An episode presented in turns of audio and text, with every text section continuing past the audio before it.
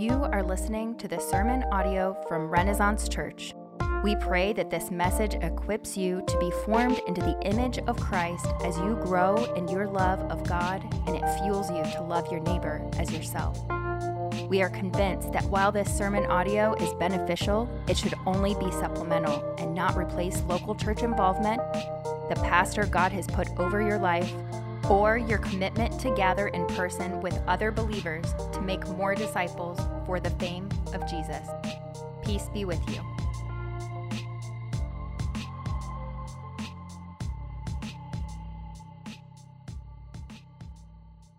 Would you stand with me this morning for the reading of God's Word? We're continuing in our series in Paul's letter to the church in Ephesus.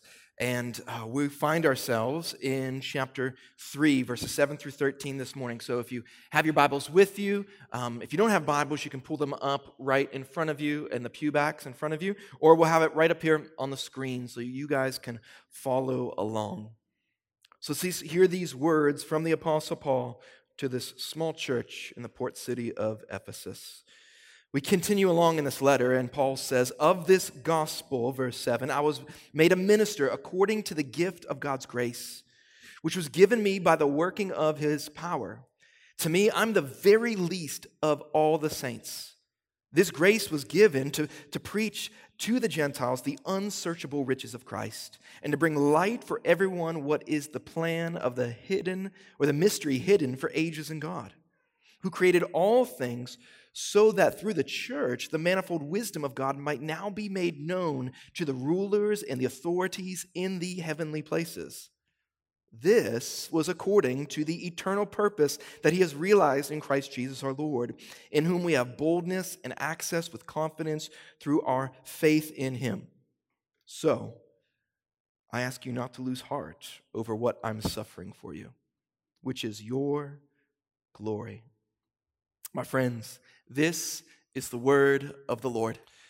So last week, we saw how this gospel of Jesus Christ is not a mystery that has remained concealed, but it's a mystery now revealed.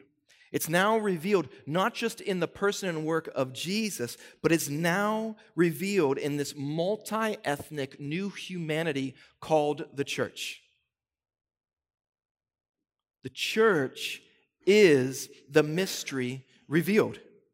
You see, if the church is just a resource for you, if the church is simply something that you occasionally do every so often on a Sunday to get your spiritual pick-me-up or for your social outlet, then what you're revealing about this mystery is that it's all about you. It's all about you.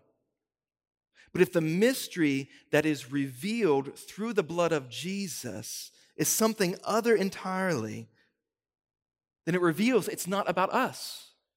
Because this mystery revealed is not about me, but about we. It's the ingathering of all people from all nations in all places. It's the end to all ethnic and racial divisions. It is the end of all hostility. It is the beginning of the brand new temple in which God's Spirit dwells. See, what we'll come to see and have, as Paul prays, the eyes of our heart enlightened, is this: that the gospel was made known to us, the church, so that it could be shown to others. The gospel was made known so it could be shown. Do you hear me? Made known to us, the church, so it can be shown to the world. Did you know that the church, this multi-ethnic community centered on the grace of Jesus Christ, exists for this very reason? That grace was not only meant for your salvation. It's nothing less than that. But this grace that was revealed to us is also grace to be revealed to others. And Paul's going to show us that two ways. He's going to show us that we need grace to suffer as a minister of the gospel. So first point, grace to suffer as a minister of the gospel. And second, we need grace to show off the manifold wisdom of God. Grace to suffer as a minister of the gospel and grace to show off the manifold wisdom of God, because this grace was made known to us, the church, so it can be shown to the world. Y'all ready to dive in? First point, grace to suffer as a minister of the gospel. Follow along with me in verse 7. He says, of this gospel I was made a minister according to the gift of God's grace, which was given me by the working of his power. See, of this gospel, Paul was made into something. It didn't cost him. He didn't have to pay for it. It was no charge to his own life. It's according to this gift of grace, he says. He's now a minister. That word minister, you might recognize it from the Greek. It's diakonos, where we get the word, can you guess it? Deacon. Deacon means servant or slave. It's a servant of this gospel. And what motivates him to serve? It's because the gospel is Christ not coming to be served, but to serve and give his life as a ransom for many.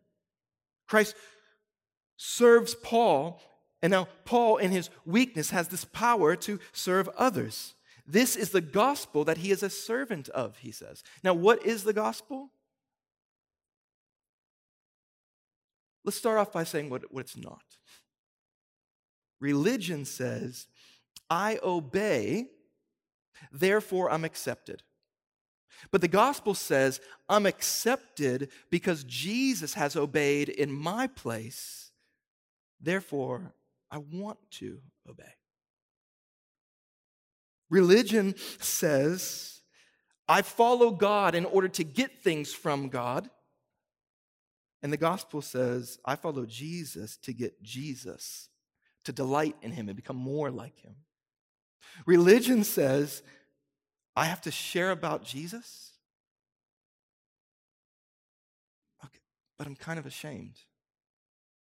But the gospel says, I get to share about Jesus because he wasn't ashamed to associate with me, even by putting my story on him, my sin, my shame, on the cross. Oh, now I want to share.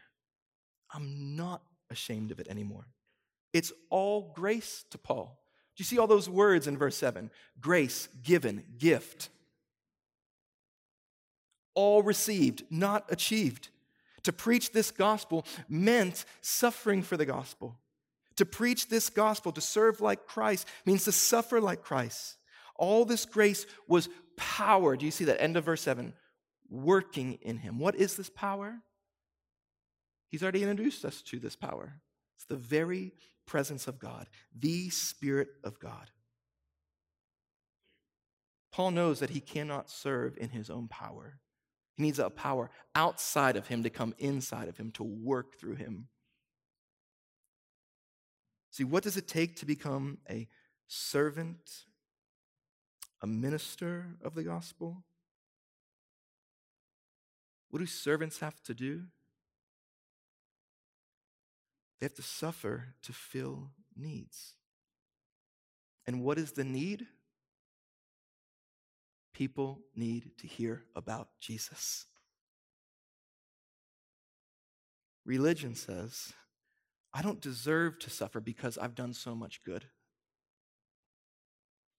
The gospel says, I deserve so much worse than the suffering I'm experiencing.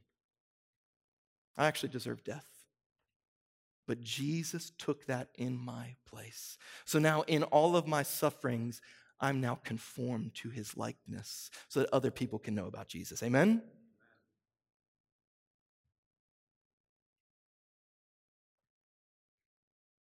To become a servant, you have to see how big Jesus is and how small we actually are. It's to be humble, small, Paul will say elsewhere, not thinking of ourselves more highly than we ought. And this is how Paul continues in verse 8. To me, he says, though I'm the very least of all the saints, this grace was given to preach to the Gentiles the unsearchable riches of Christ and to bring to light for everyone what is the plan of the mystery hidden for ages in God who created all things. Paul says, I'm the least of all these saints. Do you see that in verse 8? This is not self-deprecation. This is not hypocrisy. This is proper self-awareness. Paul had a right view of himself because he had a right view of God. And this term, this name, Paulus, Paul didn't get his name changed when he met Jesus. Paulus is his Roman name. He had a Jewish name, Saul. But his Roman name is Paulus, which in Latin it means little or small. And church history and tradition tells us that Paul was actually a small man. And so what he's probably saying this, in every sense of the word, least, the very least of all the saints, he's saying, yes, I am little. Little by name, little by stature, little in my morality, little in spirituality. I'm the littlest of all Christians, but through me.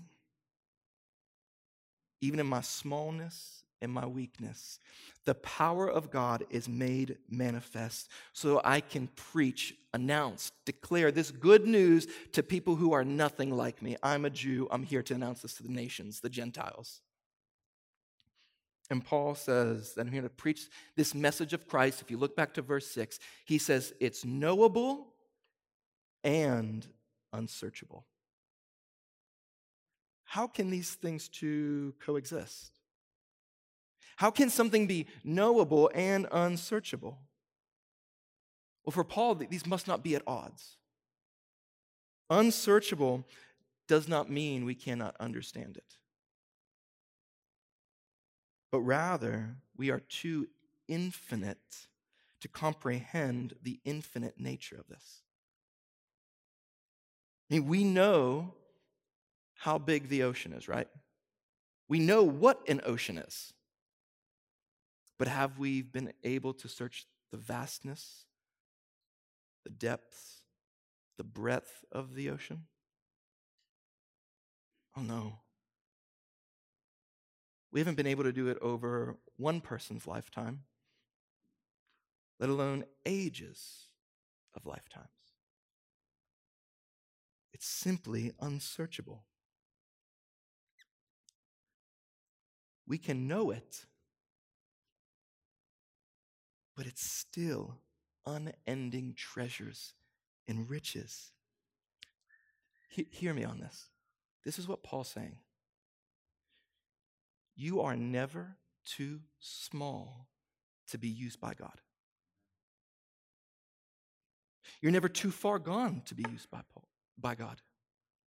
That's what's saying on one hand. I'm very least, and I'm still being used by God.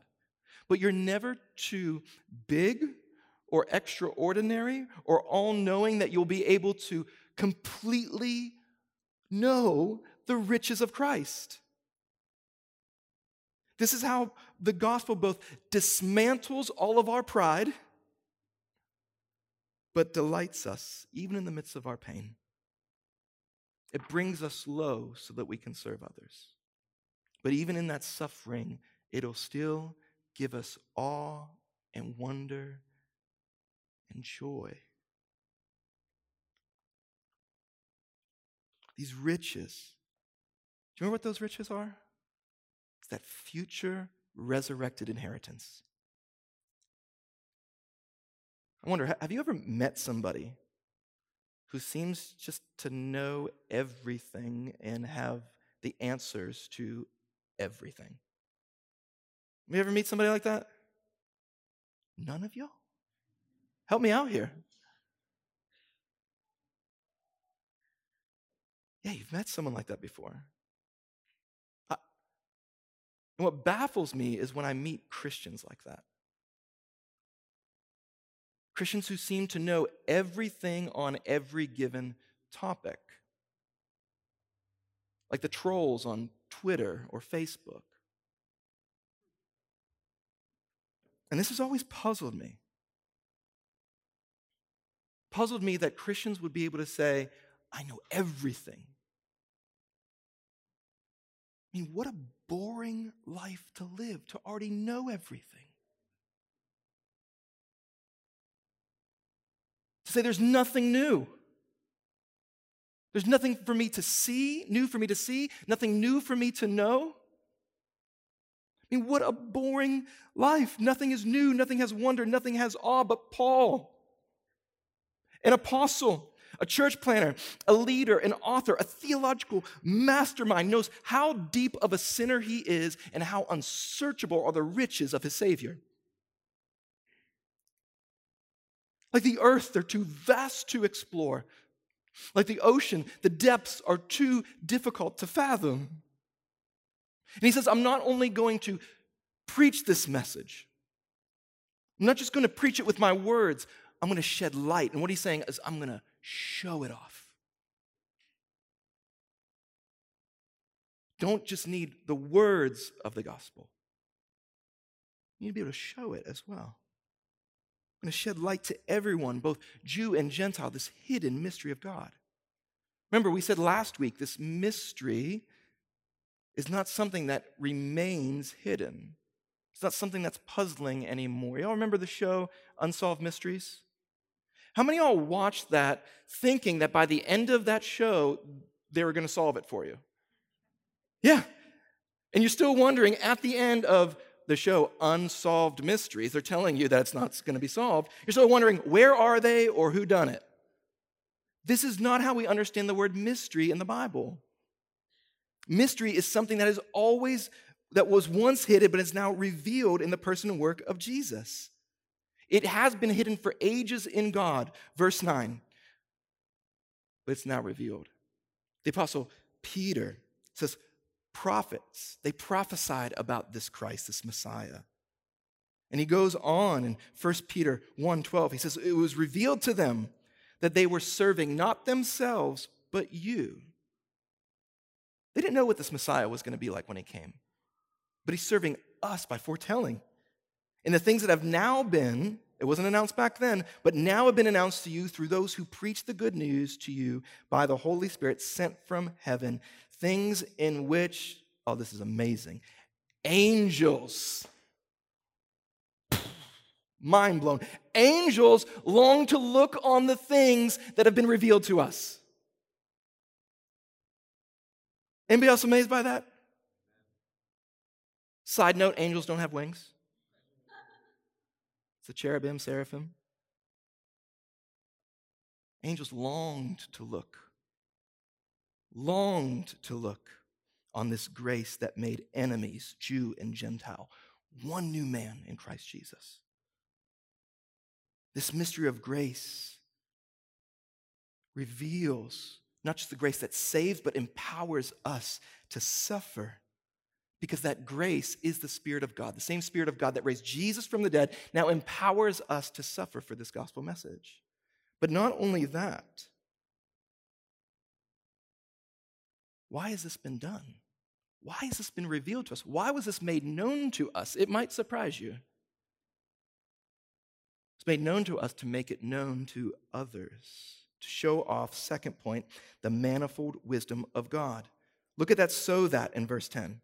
So that through the church, the manifold wisdom of God may now be known to the rulers and authorities in the heavenly places. Paul now takes this gospel-formed, grace-created family and calls it the church. Ekklesia, for all of you Greek nerds in here with me. You know what he's saying?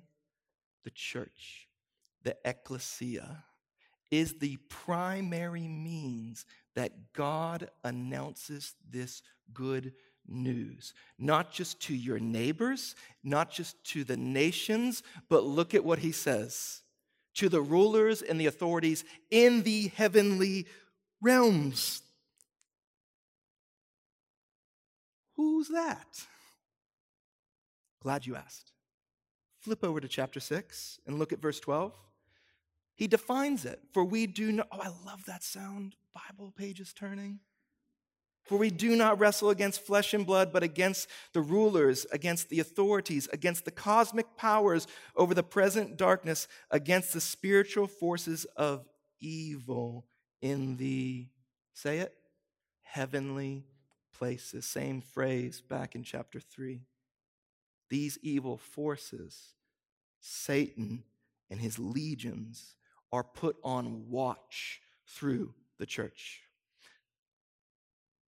These evil authorities have been served their warrant by and through the church of Christ. Scotty Smith sums it up this way in his commentary on Ephesians. Through the church, God puts the cosmos and all powers on notice. Jesus Christ is Lord, the Savior of the world, the one who's making all things new. Through Jesus and only through Jesus, Jew and Gentile both have bold access to a throne of grace. This is the church's meaning, message, and mission. This plan has been hidden for ages in God before he laid the foundation of the world. Even in the beginning, Genesis 1 and 2, God created us from community in the Trinity for community with one another. We had unity horizontally, unity vertically. That's what communion means. Com means with. Union, communion with one another, communion with God.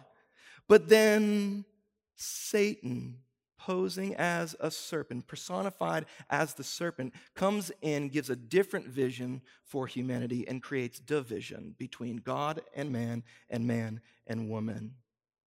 And then God comes down and he curses the serpent. And he says, now there's going to be enmity, there's going to be beef, there's going to be war between your offspring, serpent, and Adam and Eve's offspring. Now, what we don't see in the pages of the Old Testament is humans and snakes at war, unless you're Samuel L. Jackson on a plane. Right? What do we see? What do we see? We see the line of Adam to Abraham, to Jacob, to King David, at war with these evil forces. You can even go into the 30s of Deuteronomy 30s and see how the Lord handed over all the nations to all of these evil, lesser, lowercase g gods. Go have fun this. It's a whirlwind of fun. But what's happening? Satan's legion is at war with the lineage that is coming from Eve. And Satan meets its maker in the person and work of Jesus Christ, who is the heir of David from the line of Jacob, Abraham. The Gospel of Matthew tells us it goes all the way back to Adam. At war.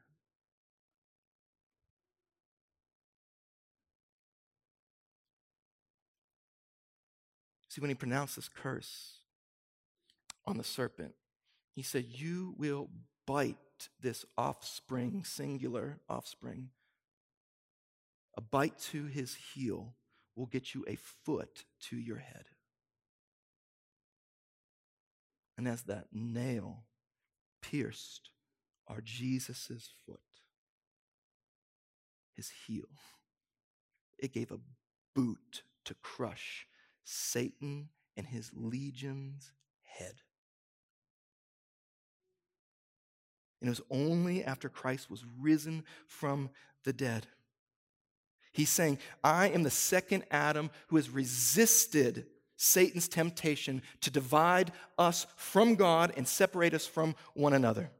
He's putting these cosmic forces and rulers, he's disarming them and putting them to shame, not only in his death, but in his resurrection.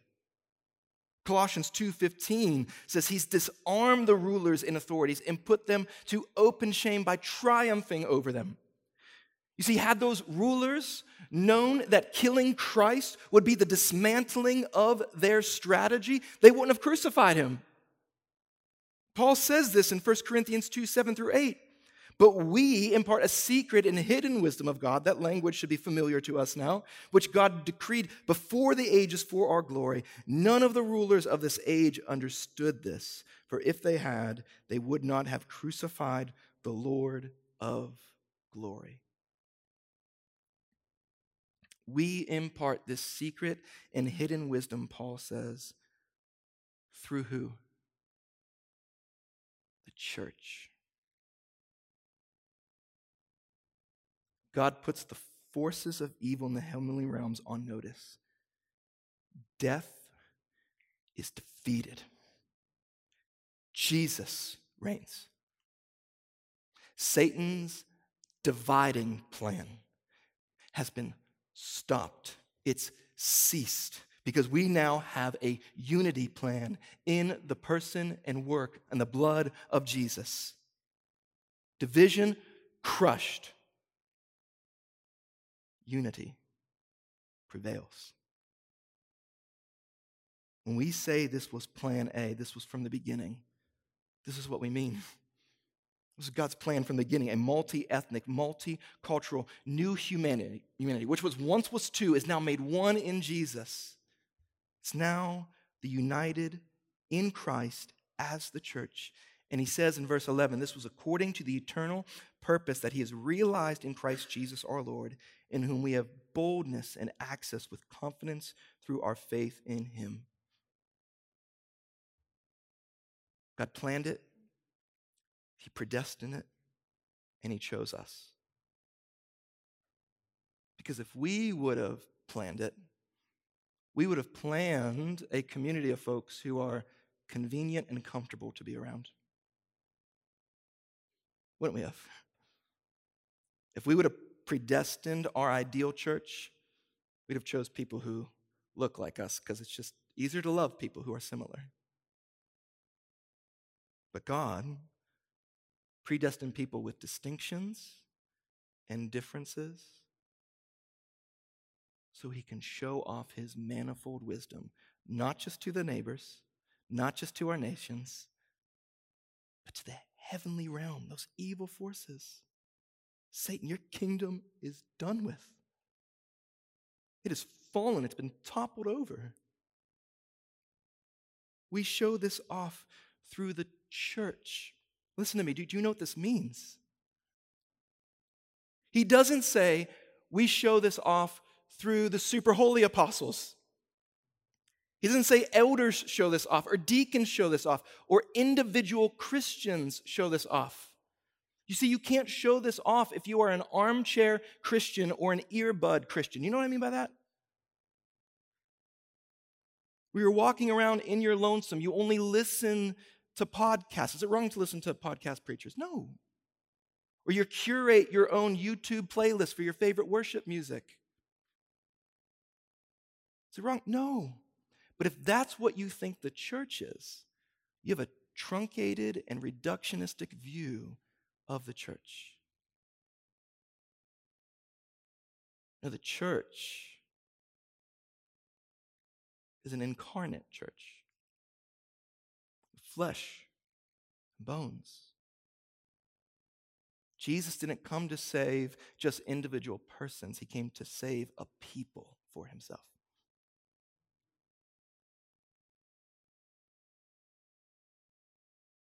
Why do we have this individualistic view of Christianity? It's because I think we have a very singular mindset when it comes to our alienation and our reconciliation.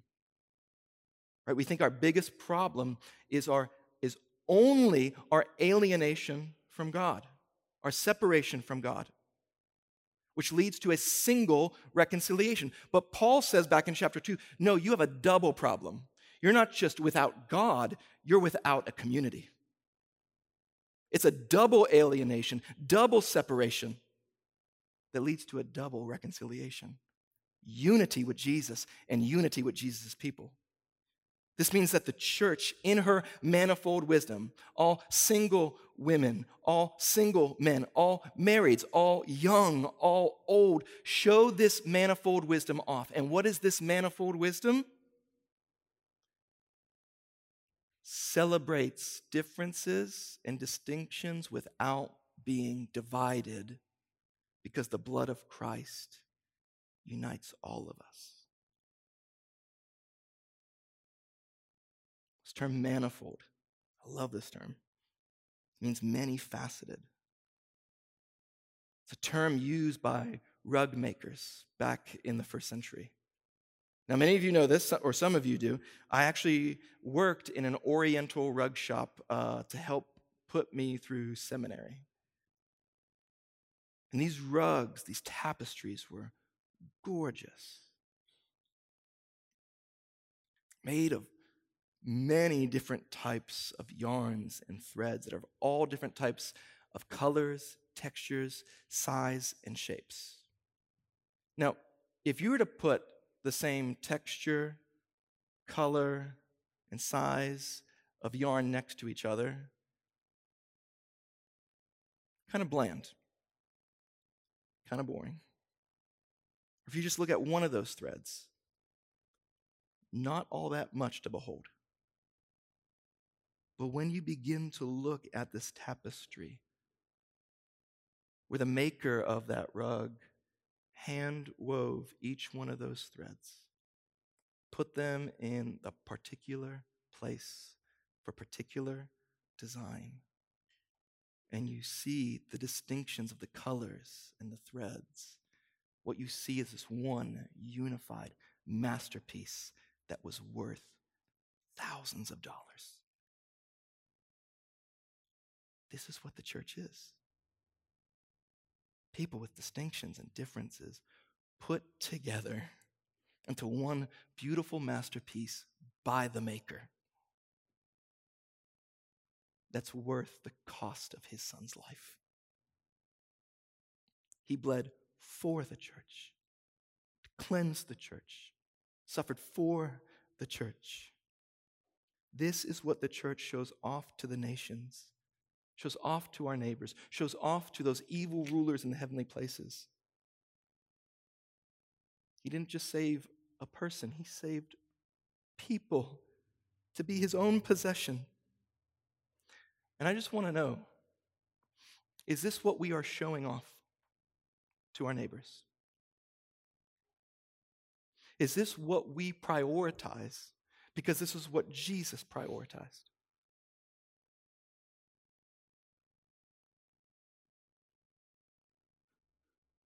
Can the world look into our lives and see the manifold, the many-faceted wisdom of God in the one new man called the church? You can't do this by yourself. And this can't be sameness. Sameness is the foolishness of the world. What he's calling for is oneness. It's the wisdom of God. He's not calling for uniformity. Uniformity that is the foolishness of the world, that you have to look exactly alike, believe the exact same things, do the exact same things in order to belong. He's calling for unity amidst our differences. That's the wisdom of God, even though it might seem like foolishness to those who are perishing. Because right now, you and your neighbors and the nations are longing for equality and unity, and they don't know where to find it. For so long, we've seen people fight for human rights, the equality of men and women, the equality of all races, rightfully so. But where did this concept, this idea, this idealism come from? It wasn't an American construct. It's not a social construct. It wasn't from Eastern religions, like Hinduism, where you're born into certain types of caste systems, or Buddhism, that if you do enough good, you'll come back as a better being, or if you don't do enough good, you'll come back as a lesser being. Those are all built on systems of hierarchy and worth. No, what all anthropologists find is that in the Judeo-Christian reality, it's only found there.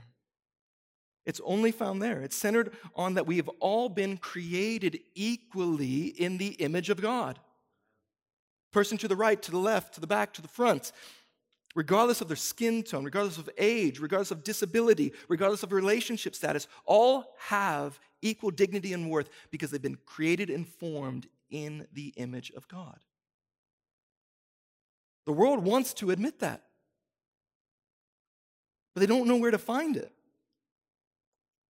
But what we also see in the world around us, and sadly sometimes in the church, we see the world divided based on how people can perform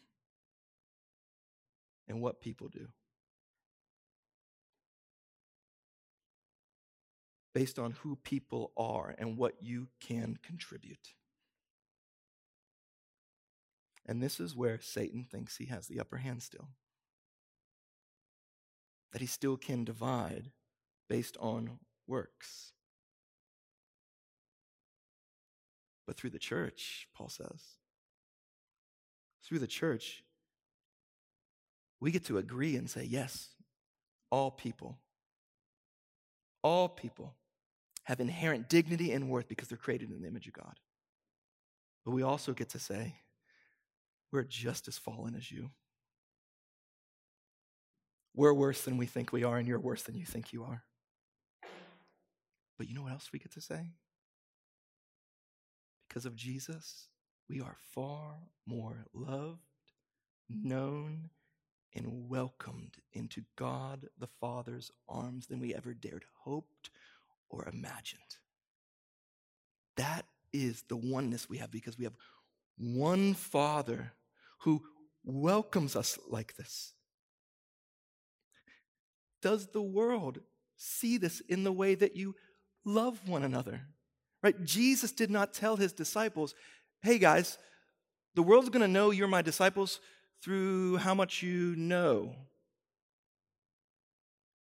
No, it's through how you show what you know, right? It's the way you love one another. Does the world see our radical welcoming of others, not based on performative transactions, what they do, or who they are? See, where do we get this from? It's amazing that Paul, again, has to remind the church of the gospel in verse 12. By works? By family lineage? By faith. What do we have? Bold access. Bold access. He rhymes with the gospel. Let me tell you a story. This past week, got home a little bit late from work, and one of my daughters is on our front porch waiting for me. And I get up there, and she has tears in her eyes. And she says, Daddy, do you know your Chronicles of Narnia books, the collector's edition? Yes. Do you know that bookmark that you had a four-leaf clover in? Yes, and with tears in her eyes, she barely get the words out. She said, I broke it. And she jumped into my arms. Jumped into my arms. What gave her that type of bold access, even though she did something wrong? It's because she knows that her daddy, although he does not approve of what she did, I still accept her. Why? Because she's mine. She's mine. But you know what she told me? Just so you guys know, I'm not the hero of the story here. Daddy, I thought you were going to be mad at me.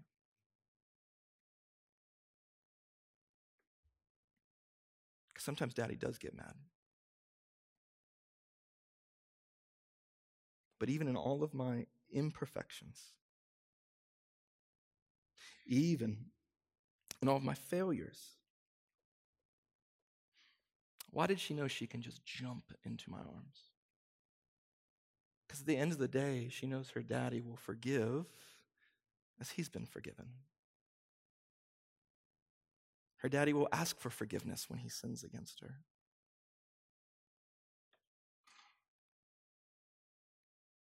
You know what religion says? I'm in trouble. I've done something wrong. My dad's going to kill me. You know what the gospel says? I've messed up. I've hurt others. I've made a train wreck of my life. And I need my dad. This is us, right?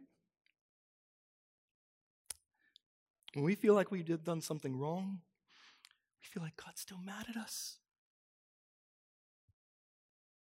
But the good news of the gospel is all of that madness, all of that anger was not poured out on us. It was poured out on Jesus. Hear this good news. God's not angry with you right now. We have bold access to this Father, bold access to this grace. How else would he unite different people? Because we have one access to one Father through the one Son, Jesus, who took on our punishment. You know what the cross makes known to us? It makes known to us what we deserve is what Jesus got, separation from God. But it also makes known that we don't get separation. We get reconciliation with God.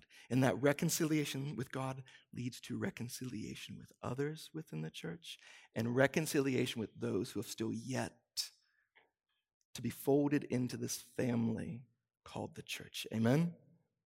Why can we draw near? It's because Jesus was forsaken so that we can be forgiven.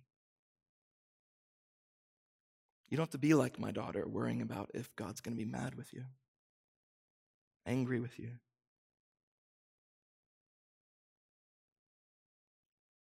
You're welcomed into his presence, so draw near. When we know this type of love, what do? We show it. We show it to others. We make it known to others. Even Paul says, if it means our suffering. He says, don't worry about me from suffering because it was for your glory. Glory magnified so you can know the Father more. Church, are we willing to say, hey, don't worry about my suffering so that I can continue to know the surpassing worth of knowing Christ in my neighbors, the nations, and even the rulers in the heavenly places can know this manifold wisdom that's found in the church. Amen? This is made known so it could be shown.